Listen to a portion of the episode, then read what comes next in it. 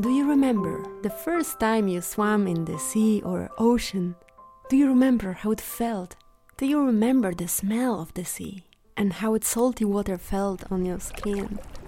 My first swimming lessons were in the pool, but I remember how different it was to swim in the open sea during the holidays with my parents, being surrounded by this endless vastness of that liquid matter that smelled so differently from the fresh or chlorinated water I knew from before.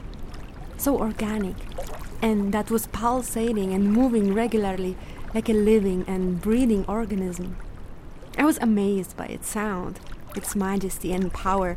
I tried to imagine how deep and large it was, but it was exceeding my imagination as a child. So I was just dreaming about its borders and trying to picture them and draw them I just knew it was very, very large and very, very deep. I received my first swimming lessons from my dad, who loves water and swimming as much as I do.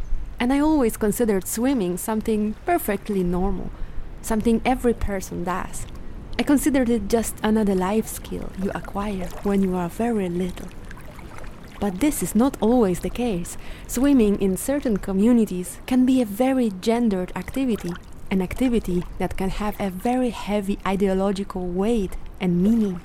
And just today I saw a picture showing schoolgirls from the Zanzibar archipelago floating on the water. They didn't have any memories of swimming in the ocean, they were doing it for the very first time in their lives.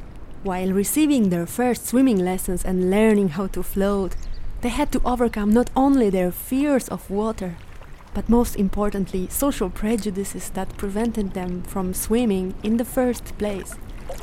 Even though the place where they live is surrounded by water, which plays a huge role in the everyday lives of their communities, living on the islands on the Indian Ocean, they were banned from swimming because of the religious views of their communities.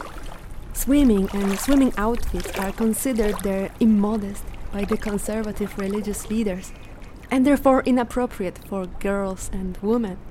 And yet, despite all that, they were learning how to swim, overcoming the popular prejudices and wearing outfits appropriate for their religious views.